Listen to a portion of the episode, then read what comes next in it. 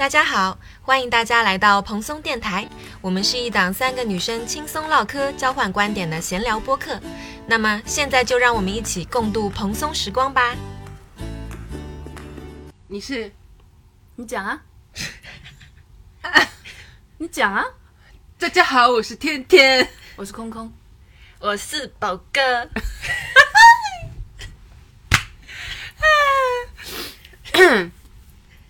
这期我们的主题是，随便唠嗑。就是没有主题。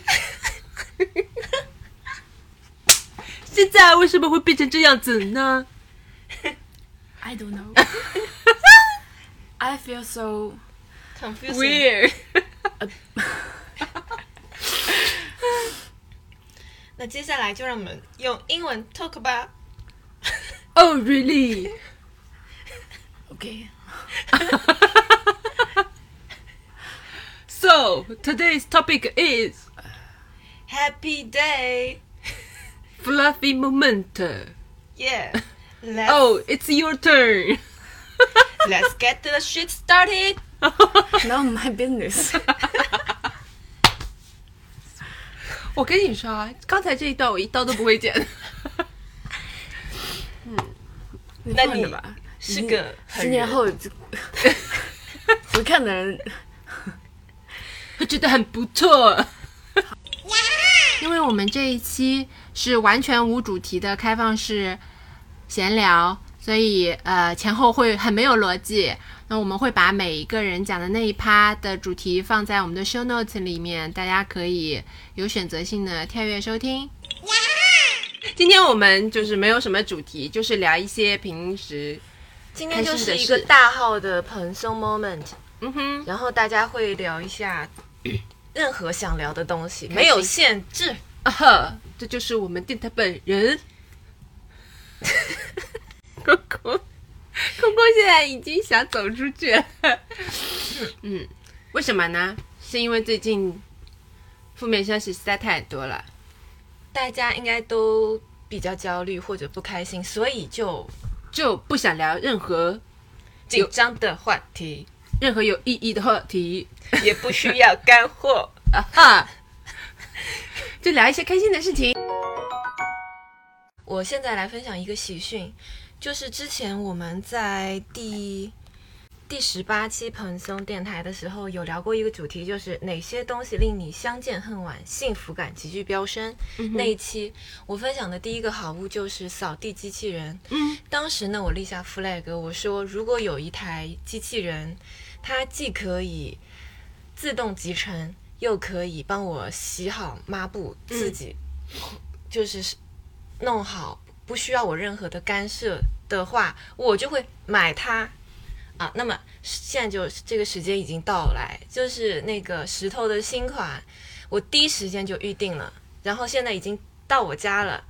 然后我前天试着用它就扫了全家，先建立了地图，然后它嗯真的做到了他说的那个，就是他在扫的过程中，他那个拖布如果他遇就是觉得是已经到了一个比较脏的点，它就自动会开回去洗。然后洗完以后，它会继续拖剩下的那些面积，然后在所有都嗯扫和拖了之后，它直接一插上去就开始集成。然后那个集成是说，你只要六十天换一次性的那个集成袋就可以了，相当于是嗯。到比如说两个月，或者是你觉得比较脏的时候，你把那个集成袋拎出来的时候，它是已经打包好的，然后你再换上新的集成袋就可以用了。提问，说嗯，所以它的集成跟它洗拖布的污水是两个两个系统，两个系统。嗯，是的，那么它洗污水的那个污水本人，它会有一些别的东西在里面吗？嗯，没有，它就是黑色的水而已。它是这样分为三个步骤，就是它下面是一个就是一个集成装，然后它上面左边是污水桶，平时是空着的，中间是净水桶，可以加那个清洁剂和水进去。第三个就是自动集成袋，然后它那个。用的相当于是那个中间那瓶干净的水，然后用完以后呢，它把灰尘吸到那个自动集成袋里面，我能理解再把水嗯倒到左边去，你就把那个水倒掉就可以。我能理解，但是嗯，嗯，你说，就是因为我之前用的，买的那个自动洗地机，嗯，它其实也是，但它没有那个集成的那个步骤，它就是自己、自己拖自己洗嘛。嗯，我遇到的问题就是因为我们家，呃，很脏，嗯，很脏，就有很多狗毛，嗯，所以你比如说我平时以前的那个步骤是拿戴森吸一遍。哎那么狗毛就会在戴森的这个干桶里面，相当于集成的这个桶里面，嗯。然后你再拿那个呃，再拿蒸汽拖把拖一遍，嗯，然后让阿姨洗，就是以前是这个步骤。对。但如果我把它合并成一个洗地机之后，它那个相当于它洗拖是一体的嘛，对，最后它那个集成桶里，嗯。就是又是很脏的污水以及各种的毛发都混在了一起，对，所以石头会这样吗？就是嗯，上一次我们聊的时候，天天就说，他说目前的机器为什么他不推荐立刻就买扫拖一体，嗯是因为它洗的原理就像刚才说的一样，它会把毛或者一些一坨状的这种灰尘洗到那个污水桶里去。对，但现在它是它的原理是相当于是，嗯、集成盒里面是灰尘，嗯，然后它洗拖布是纯粹洗拖布上面附着的那些脏东西，那然后你比如说你头发也会附着在上面，它会把先头发对集成掉，这样子。是的，它其实是分成了两个步骤，但是集成在一个机器上面。你可以理解为它先吸了，然后再去抹一遍。它在抹的过程中，就是用，比如说拖布去拖的过程中，其实已经没有特别大号的灰尘和毛发了。嗯但是如果它拖到了呢？它是这样子的，它会就是先吸了再拖。哦，是是说它每一步都是吸了再拖。对对对，它每一步都是吸拖吸拖，除非、如果像你说的，它除非它有一阵子它吸不起来或者怎么堵住了，它直接去拖的话，那个东西可能会造成这样问题。但目前是嗯不太会，它是比较 totally 分开的两个系统。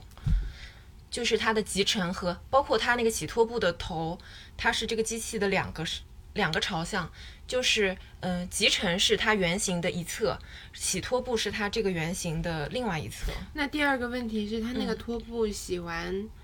嗯，就就是它，比如这么慢吧，它一块拖布它能用多久？嗯，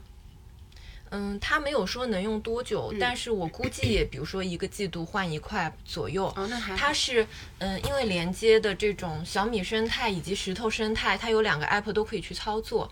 嗯、如果说他觉得你的任何一个部件配件需要更换了，他就会提出警报和提醒这样子。包括那个集成盒，如果他觉得它快满了，然后哪怕你还没有到六十天，他就会跟你说，请你换更换盒子，嗯，这样子。所以目前我遇到的就是唯一需要人为去操作的，就是倒污水桶里的水。那个水是每次都要倒，嗯，如果说不想要那个水一直放在房间里的话，就把不然就会它每次发臭倒掉，不然肯定就是嗯。那那个布它是自己能吹的很干的，对吗？它现在就是自动提起来晾干，但是以呃之后的话，就一个两个月内他们会嗯发布一个就是集成的烘干装，就是相当于我买一个配件。然后放在它上面，它就会自动烘。因为我也跟客服说了，我说在梅雨季节来之前，我是肯定需要这个装的。嗯不是梅雨季节也，就因为我那个洗地机就是这种问题，它是靠自己甩干的，嗯，然后就会臭，有味儿，对吗？一定会臭。嗯，它现在就是，嗯，我目前发现的，它有一个地方它是搞不干净的，就是角落，九十度的角，它最后那那个里面的灰尘它是搞不出来，因为它是一个圆形的，的用刷、嗯是的。刷到的范围才能弄，所以那个部分要自己留意去擦一擦或者是拖一拖这样子。嗯。但是我觉得可以解决大部分的问题，特别是宠物家里。我最近的话，嗯，就我前天，人，整个人有点 down，是因为就首先娃生病了，然后我的兔子生病了，我自己也生病了，然后嗯、兔子一整天不吃不喝不拉，然后怎么摸都没有反应。我到那天晚上的时候，看到它整个人整个兔子躺在它的那个躲避屋嘛，躲在躲避屋里面，一点反应都没有。我平时一走过去，它就会像狗狗一样，就是原地蹦跳这样。我那天怎么叫都没有反应，我真的是，就每过半个小时我就去看它一下，就真的吓死了。然后后面，嗯，我就心想，我要赶紧把全屋都拖一遍，以后尽可能的把它放出来。因为如果它是蹬牢了或者怎么样的话，让它运动运动的话，就胀气会好很多。然后拖完以后，我觉得会放心很多，因为就是角角落落啊什么的，除非是像刚才说的那种特别犄角旮旯的，需要自己手动擦一擦，其他我是已经能够放心让宠物去蹦跶的程度了。所以我觉得确实还挺解决问题的。还有就是阿姨，比如说像五一，她可能她也要休假嘛。嗯，所以说这个时候我自己要拖地啊，什么洗地什么的就方便很多。嗯，那天天，嗯，那我先讲一个最近的，就很开心的，因为就就昨天快乐了一整天的。嗯，我的我前天晚上家里到货了，我等了一个月的芍药，然后我这次买它是因为我们家楼下有个餐厅，他们有一个合作的花艺师。是上个月开始，他就一直在朋友圈发他的芍药芍药季节要来，他在做那个芍药的预热，介绍了很多款芍药的新的品种，每一个名字都美如画，叫嗯落日珊瑚。它为什么叫落日珊瑚？因为说它的那个颜色像落日一样美丽，然后它的颜色会随着你。开花的时间的变化，它会从深到浅的一点点的会变化，让它有那种九宫格，从最小的花骨朵到最后开到开败的那个一共九宫格，每一朵每一宫格的花的颜色都是不一样的，你能看到它那个渐变的过程，就是预热预的很厉害。有什么？有落日珊瑚，有夏威夷珊瑚，有什么鲑鱼，就全部都是这种四个字、三个字搞得很洋气的名字，然后我就忍不住就买了。你买那个叫什么？夏威夷珊瑚。然后呢，嗯，它因为是预热嘛，所以它每天就是那种倒计时，你知道吗？今天是离我们呃芍药发货的第，而它那个那个倒计时还是有那种倒计时的那个，从三十天不不不不不不好第十七天，然后开始这样讲。好，好不容易到了昨天，嗯，前天晚上它到货了，嗯，我打开来，呃，有一些已经。就是是物流上面的问题，它已经有一点，已经有点开了。因为正常来说，你拿到全部应该都是花骨朵嘛，所以它那个有拿到已经有点开了，嗯，感觉不是很开心。因为如果它在路上开的话，它其实是会有花损的，那我就没办法，就给它是醒花嘛，先放那个桶里面醒花。本身芍药这种花，差不多就是生水醒个三个小时，它就好了。你就可以正常处理它，完了就去插插花了。然后我那过了一个小时回去看那一桶花的时候，怎么说呢？就是它全部炸开了，然后炸开到了那种就是开最后开败的那个状态，就是一个小时深水醒完花，就是你等了一个月的花，你等了一个月的花，等它到你家美丽，然后你。放到家里的第一个小时，它开完了，就在你没有在你没有注意它的时候，它开完了，展开了，完全透透里的展开，展开到就是已经到了九十岁的状态，你懂吗？就是到了九十岁，而且已经都臭臭了的状态。可是你视频里面不是从你听我讲完，然后我就满脑子问号问号问号，我想怎么这什么？我这一个月的等待。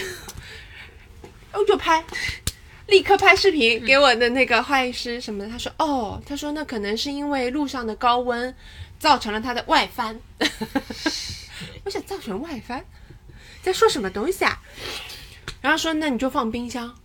这对我又是一个挑战，你知道吗？他说：“你放冷藏里面放一下。”我想，我跟他说：“现在这个时候，冰箱要腾出来很不容易。”然后我就就是那很勉强放了两朵放进冰箱，然后其他的我就想想算了，然后我就把剩下的我有我买了十只，我就把剩下的八只全部扔到就放在了我的北阳台，因为那天已经晚了嘛，我就这样我就算了，我想那我能就这两只就就这两只，就冰箱里那两只对它寄予厚望，嗯，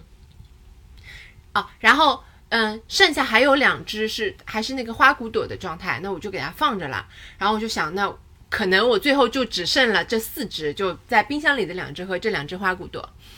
然后当时我就想，那不能浪费了。那天我就晚当天晚上我就拿了我的那个手机，对着这两个花骨朵开始拍延时。我就想说，万一我就只能剩这两只，那我就一定要把它记录好。然后那天晚上就真的拍了一个晚上，以至于晚上你们在群里发的所有消息我都没有办法回。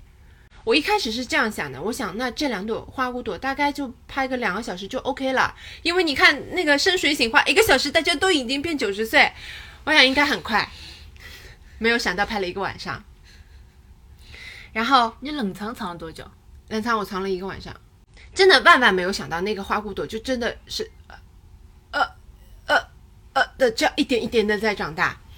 以至于那个晚上我几乎都没有怎么睡好。我就是过一两个小时，我就拿起手表看一眼，它现在这个花到底怎么样了？过一两个小时，我拿起手表看一眼，这个花到底怎么样了？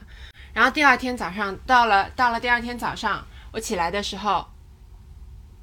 花呃花骨朵的那个花已经开完了，呃，就收获了一个呃花朵延时开放的动图，还不错，还不错，好看好看。嗯。然后呢，我又去看了冰箱，把冰箱里那两朵花拿出来。是一个冷冻抽搐的状态，是一个九十岁冷冻抽搐的状态。啊，我就整个人就那要卖家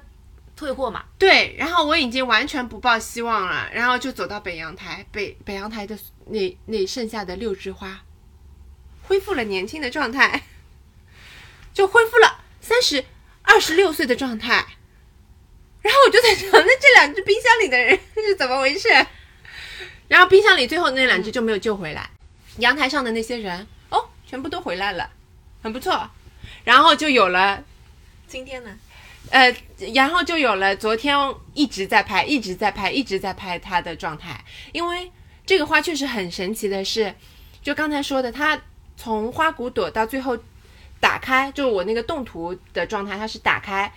以及它往后还有一个绽放，就是它开到了。这是几度？二百七十度之后，它还有一个，它能开到三百六十度的状态，它能完全打开的那个状态。这个状态里面，它的颜色是会变浅的。嗯，好神奇，它没有浇水，它没有任何的水碰它，它就变浅了。你把它颜色变浅的过程记录下来了吗？没有，它会再变，它会变成很浅。一开呃，昨天那个芍药一开始开的时候，它还是一个前面比较深色的那个状态嘛，所以。他在家里呢，就是大，你一眼看过去啊，大朵的牡丹在你家里开放，你知道吗，就是家里这个氛围变得有一些富贵，有一些堂皇，富丽堂皇，你知道吗？家里，而且它不仅是那个颜色深，那个花型很牡丹，嗯，它整个花朵就是一朵花，它它真的有那么大，大概它就就有这么大一朵花。你十朵放在家里的时候，就是有一种 富贵的气息扑面而来的感觉。好看是好看的，嗯嗯，然后我就进行了启发了我的艺术细胞，进行了一系列的艺术创作。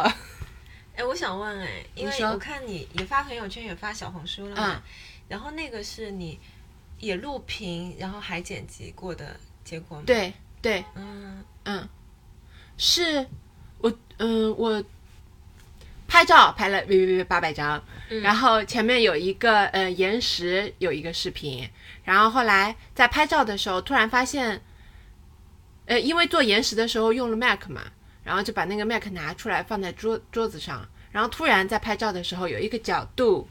从他的苹果。的 logo 里面看到了那个花花，觉得哦这个角度很妙，然后又进行了一系列的创作。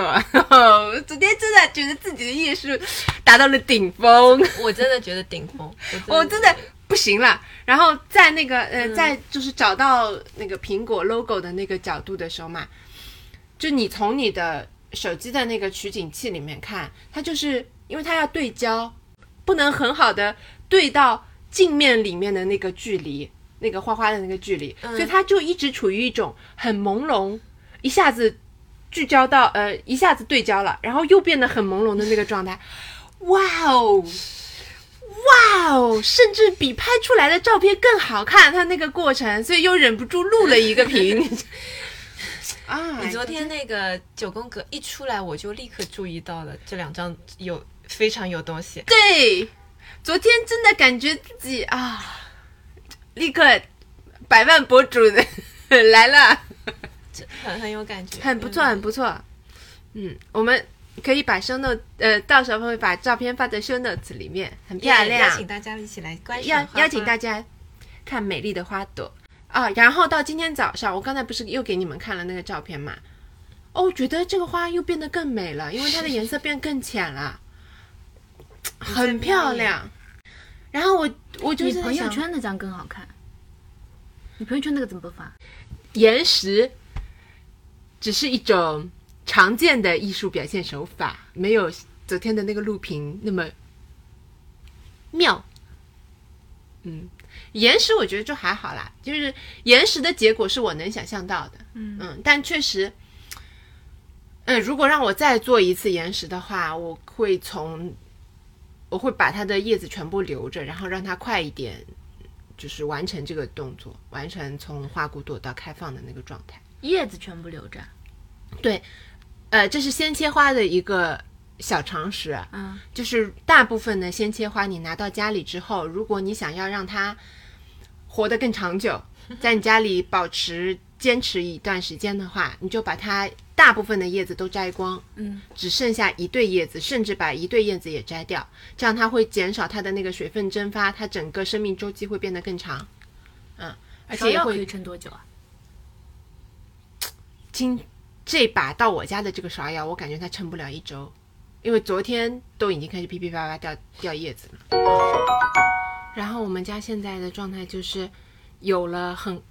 买了很朴素但是很贵的花盆，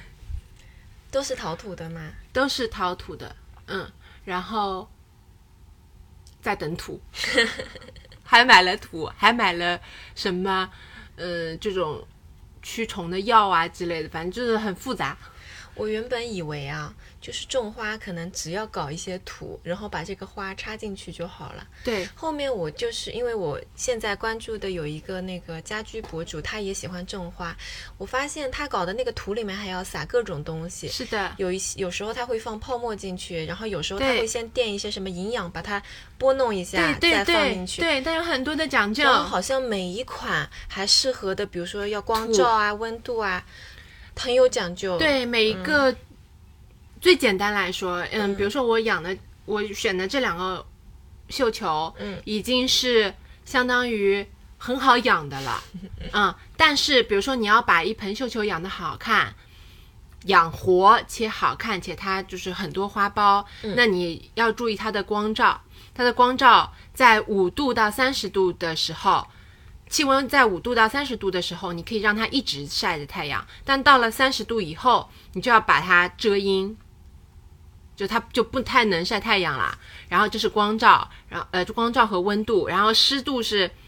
什么？你只要它干了，你就要加水。所有的大部分的绣球，你都会看到它有蓝色的花，有紫色的花，有粉色的花。嗯，这不是它品种的关系，它同一枝它就可以长出蓝色、粉色和紫色不一样的花。这是由于它，这是由它土壤的酸碱性不同造成的。所以，如果你喜欢粉色的花，你就要把它那个土壤就要偏碱性；如果你喜欢蓝色的花，它就要偏酸性；如果你喜欢紫色的花，那你就要在酸碱中间调一个度。所以，他他他们把这个过程叫调蓝。就是它本人它是粉色的，就它本人是粉色。如果你要把它变成蓝色的话，你就要往土壤里面加酸性的东西进去啊，酸性还是碱性的东西进去，反正是要有一个调蓝的过程。然后你为了防止它的病虫害，你还要再往里面撒一些小药粉啊什么的。然后为你为了要让它那个花花骨朵长得更茂盛，让它每一每一个花骨朵都能发出来。它不是花，它长了，它不是嗯，它长了枝条，它就会有花骨朵。它不是有了花骨朵，它那个花骨朵就能绽放。就这些全部都是要靠你的手法剪，叫什么采？嗯，剪叶嗯剪枝条的这个手法和你给它上肥料的手法，它才能变成一盆满满都是花的那个叫什么盆栽。嗯嗯以及你在这些功课全部都做完的基础上，你最早最早你选的那个品种也很有讲究，因为它的花期是不一样长的。你哪怕全部都是绣球，花手菊的花期跟无尽夏的花期就是不一样的。无尽夏它为什么叫无尽夏？就是因为它从五月份开始到九月份还是十月份，它能一直一直开花，所以它叫无尽夏。嗯嗯，然后比如说花手菊，它就是你这一个枝条上面可能有四个花骨朵，那这四个开完就结束了。嗯嗯，所以就是它的花期又根据品种的不一样又有不一样，所以就是啊，这个海量功课，嗯，然后以及就哪怕就这一个，就这一个绣球的这一个品类，有刚才我刚讲的，像无尽夏它就是重瓣的花，它的那个花。开开花之后，它那个花的样子就是不一样的。无尽夏就是单瓣的花，那你有你要根据你喜欢的样子选，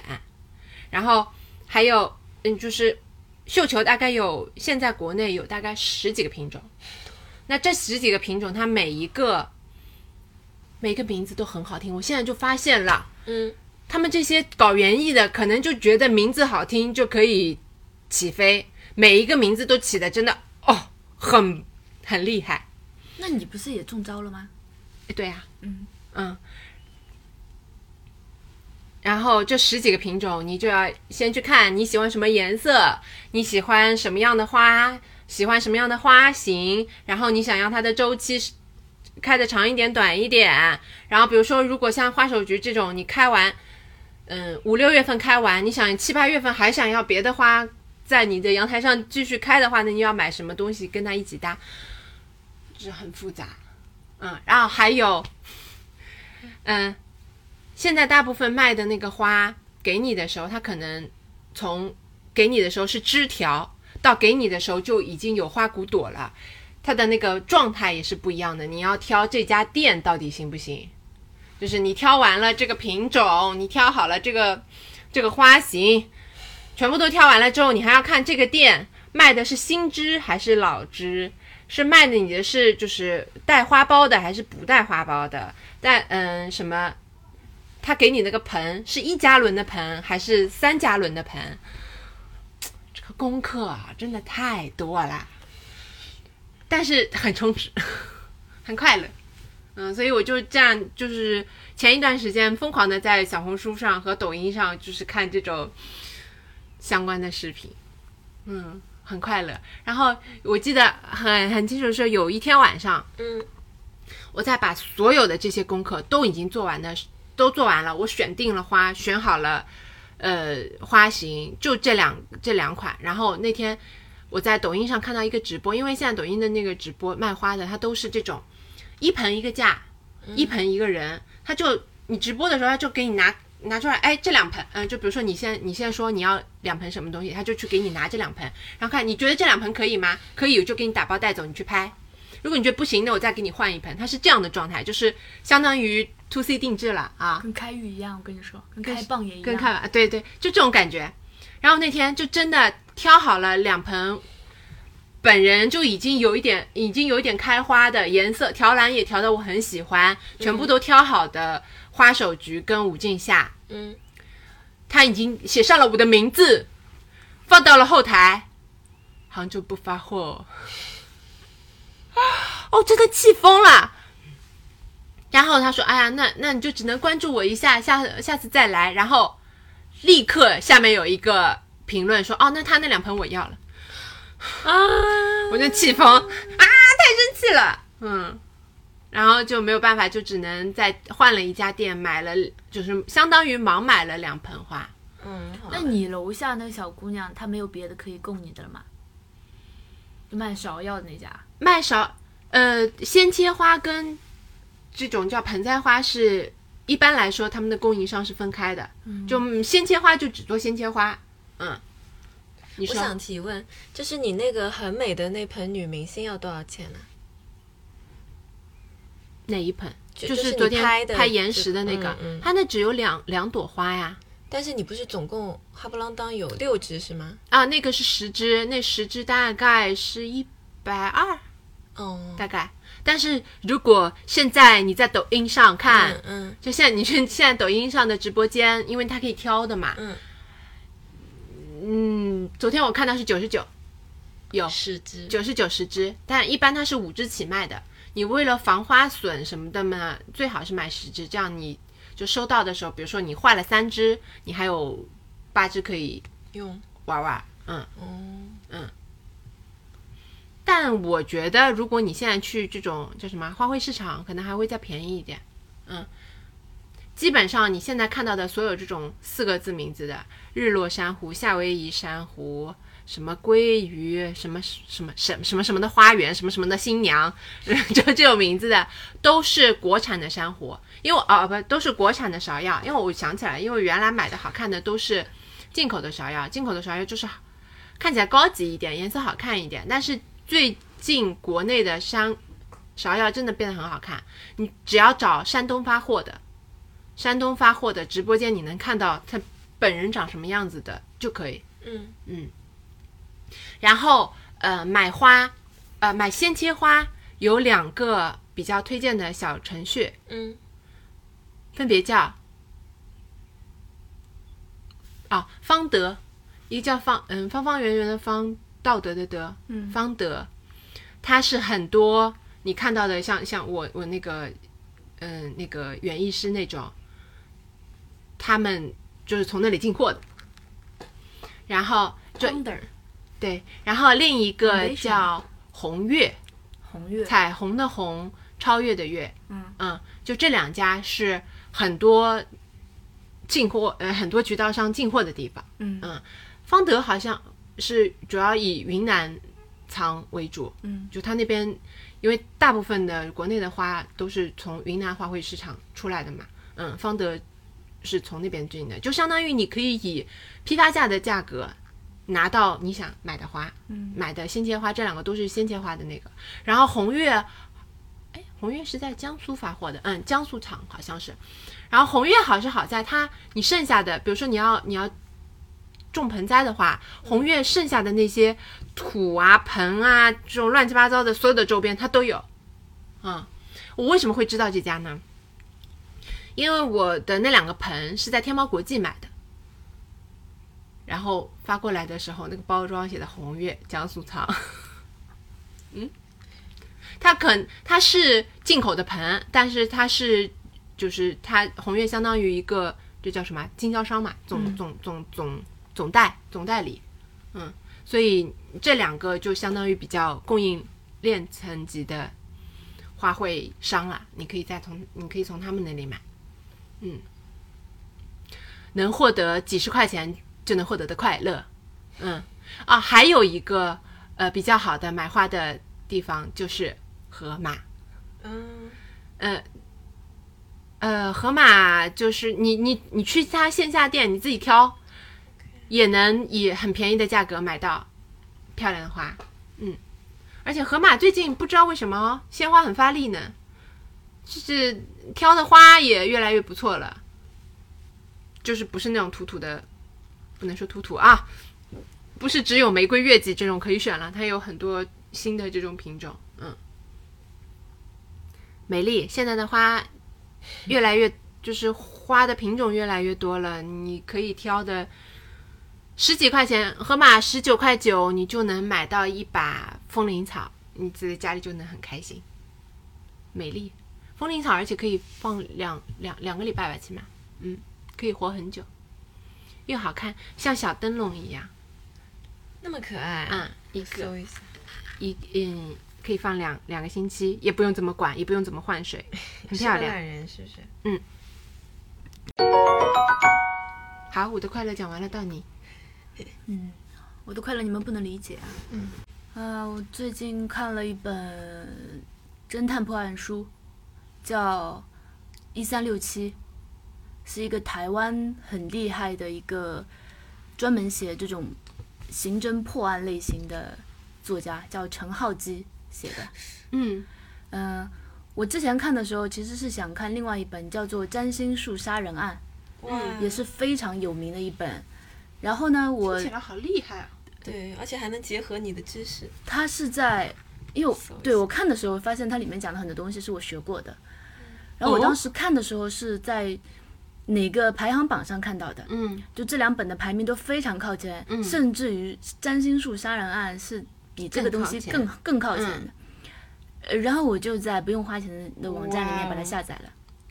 下载之后，我想先看看，呃我这人啊，是这样，它是纯文字的那种是吧？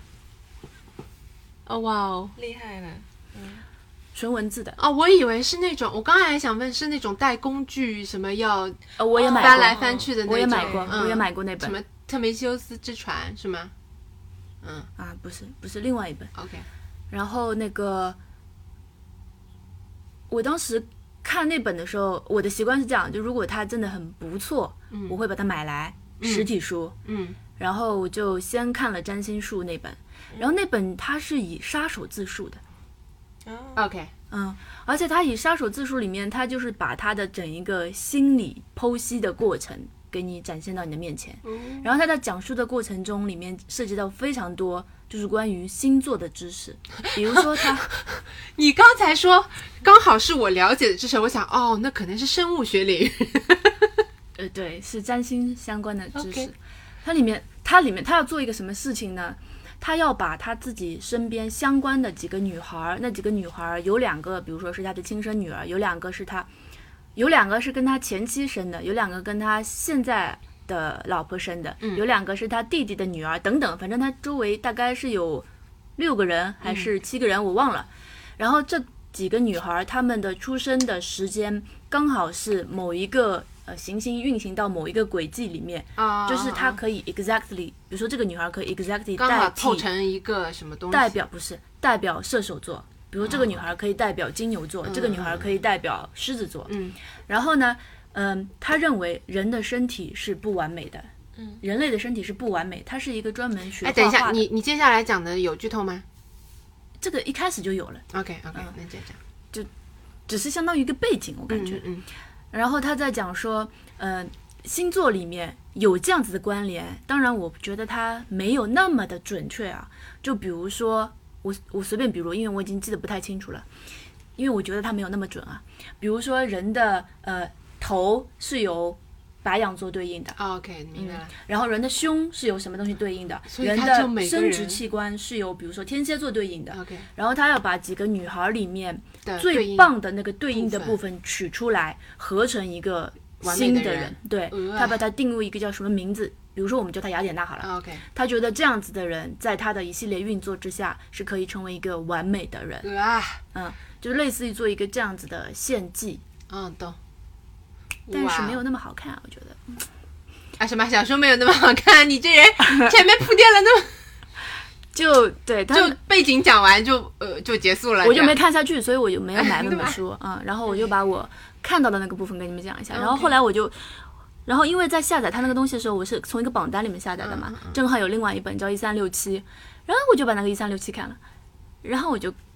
一口气看完了。嗯。然后就那本非常棒。然后他在介绍那本书的时候讲他为什么非常棒，是因为呃推理里面有非常多的派系，比如说有一个叫本格流推理，嗯。然后还有一种就是社会现象的那种，嗯。然后还有那种是讲叙述轨迹，叙述轨迹嗯就什么 trick 什么之类的，我不知道忘了。然后他的这本书里面是把本格流推理和社会现象推理，我忘了，那这两个这两个流派融入的非常好的，嗯。而他的故事是的大背景是讲香港的整个呃警察系统，香港与黑帮与可能某些案子的过程，讲一个神探谁谁谁，而且他很棒的是，他那本书里面的故事的整一个。可能会有一点点剧透，那我就不讲了啊。嗯，它是几个分开的故事，那这几个故事之间全部都是有联系有的，暗线的，对，而且它的所有的点布的非常好，嗯就像所有的特侦探推理小说会给你的介绍一样，就是你在 ending 的部分会啊 shock 一下。嗯，那我又不禁想问了，同样的写作手法，同样的啊，为什么不看《诡秘之主》？就人呢都是有逆反心理，就是当有一你刚才你你刚才推荐说他怎么怎么样，对吧？暗线怎么怎么样，推理很不错，然后我就在想，哦，那不就是没有，我觉得他，呃，在就是侦探推理的那个部分上面来讲，它应该是比诡秘做的更好的，因为他嗯那毕可能更、更专在这这块嗯部分里面，因为诡秘它里面其实有很多人、嗯人不是悬悬疑，不是悬疑推理这种。然后它的本格流推理，我觉得非常棒。就你在看的时候，其实是有一种在看剧本杀的感觉，而且它的所有的线索之间的推理过程是合理的。它不像你在看，比如说你之前不是有跟我讲过，你在看《名侦探柯南》的时候，会发现是说最后他拿出一个东西，那个东西其实在之前没有没有交代过的，对，那就相当于是说，对于观众来说，你是没有办法参与到里面去的嘛。是的，但是他的那个故事是所有的东西都都告诉你了。告诉你，你是可以一起去，对对对，参与进去去去讨论去的。而且他你在看的过程中，你会你在看第一个故事的时候，你就会有隐隐的感觉，第一人称的那个人他不是主角，啊啊啊。嗯，，OK，没有关系，因为第一个呃这不算剧透，因为第一个故事它是以第一人称的那个人为主线的，嗯，你可以这么看，但整部故事的我不是主角，你会看到那个主角的一生的那个故事，嗯。非常的棒。嗯，诡秘也是这样的呀。啊哈，你有的时候呢，就是你越提一次，然后某些人越想看的那个动机就减一。然后我把那本书看完了之后，按照我自己本人做人的原则，嗯，就去京东上买了一本实体书，支持这个作者。然后那个书到了之后，啊、我才发现买了本盗版。我不是故意的，但是呢，就是翻开了之后就发现是有问题的，因为它其实是一本繁体书，嗯然后，呃，我看的那个版本是繁体强翻成了简体，啊，所以有很多字是不准确。所以我本来是想说买一本实体书之后我再看一遍，因为我喜欢这本书到我把它第一个 case 里面所有的人物关系，然后证据链、证据链推导跟它里面的那个结构全部做了盘点跟梳理。哦，哎我觉得它那个故事很棒，嗯而且它里面有好几个翻转，你是，咦，你可能想到了，他也这么写，你就又合情合理，然后又是一个很好的翻转，然后，嗯，发现我买了一本盗版的，那也没有办法，那可以退吗？嗯，算了算了，买都买了，然后，呃，我我刚才想跟。我刚才跟天天在聊的就是，我很怀念那个时候，在我公司楼下附近散步几步，我就能够在一个书店里面买到几把刀的书，到底是几把呢？你们也猜一猜，应该是能知道的。然后那本书专门是卖那种台湾进口，那个书店吗？嗯，估计你现在已经倒闭了。我不知道它是进口还是偷渡，我不知道，反正就是那种台湾来源的书，你买到的那个书全部都是从呃翻页顺序是反的，然后全部都是竖体的繁文、繁文字。嗯然后我当时呃以前看几把书的小说的时候，其实也都是在网上看，而且网上看 TXT 嗯，对，格式，嗯，那个年代实在是太早了，根本没有读书软件之类的这种概念。然后我那时候非常喜欢他的《猎命师》系列和《杀手》系列。我当时我记得我在那本书那个书店里面买的那买到那本《悬案琉璃的花》，高兴了非常久。虽然现在那本书在我们家店那个桌角，垫的原因并不是因为它不重要，垫的原因是因为它的厚度刚刚好。然后我们家那个茶几就是当时真的快就一本就够了。好几本呐、好几本 啊！除了它，还有别的那些书就垫在一起，我可以随时把它抽出来再扫几嗯。这就让我想到小时候我们，对吧？就是放学就能直接去书店看漫画的那个年代啊、然后是前两天我在抖音上看到有一个浙江文艺的出版社，他的直播间每天晚上做的是各种漫画的，就卖漫画。然后那我就关注了这个直播间嘛，然后就是每天晚上你有时候刷的时候就能刷到这个直播间，你就能看到，哦，他今天在卖《悠悠白书》全系列，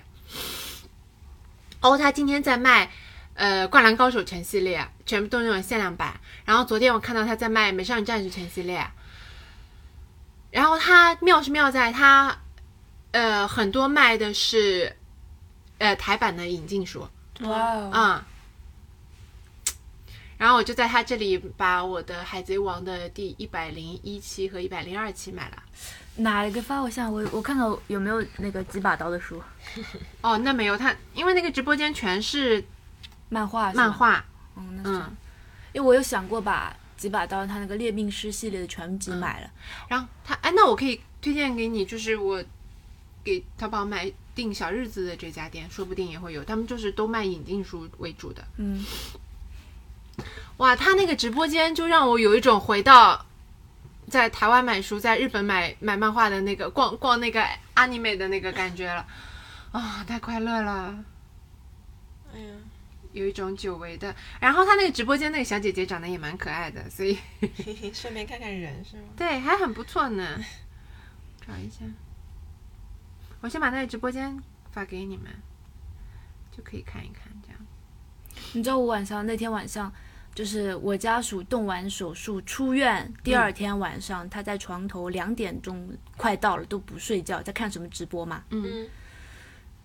在抖音里面看剥蛋直播。你们知道那个直播吗？不就是啊，我知道拿一个镊子在剥那个鹌鹑蛋，哦，那个还 no，不是鹌鹑蛋，鸡蛋。哦鸡蛋啊，嗯，就是把那个外面硬的那个壳剥掉，然后留里面那层膜，它会形成一个，呃，非常软的一个一个东西。我懂的，我懂的，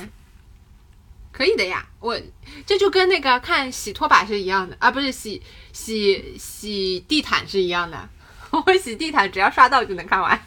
我之前存了一个，呃、哦，这家这家抖音这家直播间叫中华商务图书专营店，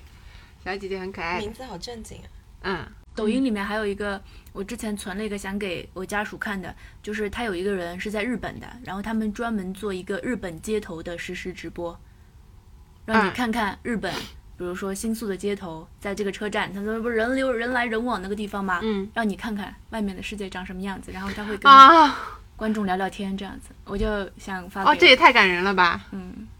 让你喜欢的那些人可以看是的，是的，是的，就是吸一下这个氛围。嗯，然后我，然后，但我后来又刷了一下，发现我刷到了一条拱墅区，因为被全城封禁了，然后有一个人就在窗口直播，哎，你们看那个车开过来了，啊，对，那个那个，我也那个那个那个，我们上次什么判断家里需不需要囤货，就是靠那个直播间，说那个直播间，呃，他他就是好像是杭州的某一个交界处嘛，他就说啊，你看这个路又封了，然后过两天你看这里这个栏杆开始拆了。我再讲一个，应该宝哥也很感兴趣的，就是我上次在呃群里面发的，有一个博主，他叫 Freya，他叫 Freya，F E F R E Y A，菲亚，他叫。嗯。然后呢，他就是因为最近的这个疫情的原因，他发了两个视频很出圈，一个是他的那个嗯冰箱的收纳的视频，第二个是他那个叫什么？他去方舱，他准备去方舱的那个行李箱的准备的视频，嗯都是那种极致收纳的。我那天不发群里给你看了吗？嗯然后我发现我很早很早就关就就在微博上关注这个人，然后我上次看到他那个视频之后，我又关注了他的抖音嘛，哇，他的抖音也太实用了吧！在王子的那个基础上嗯，的收纳的 level 又提升了两倍的这种 我，要你发我一下。每一个视频的每一样东西看起来都很好买。然后他他上次那个冰箱的那个视频发给我之后，就就我满脑子都是那个冰箱。我跟你们说，因为当他第一个视频出来的时候，他并没有说他那个冰箱本人怎么样，他只是给你看了他那个。嗯，冰箱里面的收纳，一个一个的抽屉打开来，一个一个的什么冰柜里面的什么真空层打开来，都就很厉害。但是我满脑子都是那个冰箱。嗯，最后他又重新拍了一个他那个冰箱的那个视频，那个冰箱日历的四万块，但是这个博主真的很值得关注，好呀，我发给你们。来来来，我你知道为什么我又聊到这个吗？因为刚刚抖音一刷开来，又看到了他的一个视频，我立刻就开始进了进入了他的小黄车。嗯，这个博主，因为他他有好几个这种类似于系统性的视频，那你就能知道，比如说你冰箱里面的所有的区分，你这个区隔要怎么划分，你的东西要怎么收纳，然后他还会就比如说你冰箱里其实是可以有抽屉的这个概念，在我没有或者在没有疫情之前，我是完全不知道的。嗯然后比如说你所有的蔬菜和进，大部分的蔬菜和进呃蔬果，你都可以预先处理好，放到冷冻层里面冷冻起来，要用一个就拿一个，按你每一次的使用量去做储备。这件事情我也是不知道的。我以前因为以前我们楼下就是盒马，我们每天都是只 只买每天的菜，嗯，对吧？然后我都不知道另一半是可以，就比如说你洗完的菜，你是可以把它收，就是处理好了之后收纳起来这件事，我们也是不知道的。嗯然后，比如说像刚才他还有一个是一个系统的视频，是他是教你所有的菜该怎么做，就像你那天发在群里的说，现在小学生，嗯，呃，新的那个课标教他们怎么切菜，嗯，它里面讲很清楚，比如说长条形的菜怎么切，椭圆形的菜怎么切，这都是疫情刚开始的我，作为备菜的我是完全没有这些方面的东，就是理解的。就我需要一些这样的系统的东西教教我，然后这个博主就很好的，他在他在就每一个东西的基础该怎么做的基础上，他还加入了他自己的理解，怎么能快速的切完这些菜，怎么能更方便的使用这些菜。比如说，举个例子，比如说一根小葱，嗯，before 我是每次买菜的时候被送到那一把小葱，嗯。然后这一次做菜能用到就做用到，不能用到就只能扔掉了，就是放很多，就只能放在边上放很多天，等它干掉发臭烂掉，然后扔掉。这是 before，、然后后来我看了他们这些，我知道说，哦，这个小葱一开始是知道这个小葱是可以养的，你可以把它活着的养着，你可以用一次剪一次，然后等它长高再养，这是这是其中一种办法。但是这个问题还是就是我需要有一个瓶子，需要每天给这个葱换水什么的，也很麻烦，而且对我来说，它很容易养死，我也不知道 why。直到看了这个的博主，我才知道说，你新鲜买回来的葱，洗干净，把它擦干，把它切成那种很小的一一段一段，你把它直接冻起来就可以了。然后你按你比如说你可能每一次要用的量，你拿那种最小的锁鲜袋把它锁起来，这样你就用一次就可以拿一包拿一包用。然后直到前两天我又看到，现在又有一种新的，就是刚才你在视频里面看到的，有一种用来收纳这种冻的小葱的盒子，嗯它就有一点像。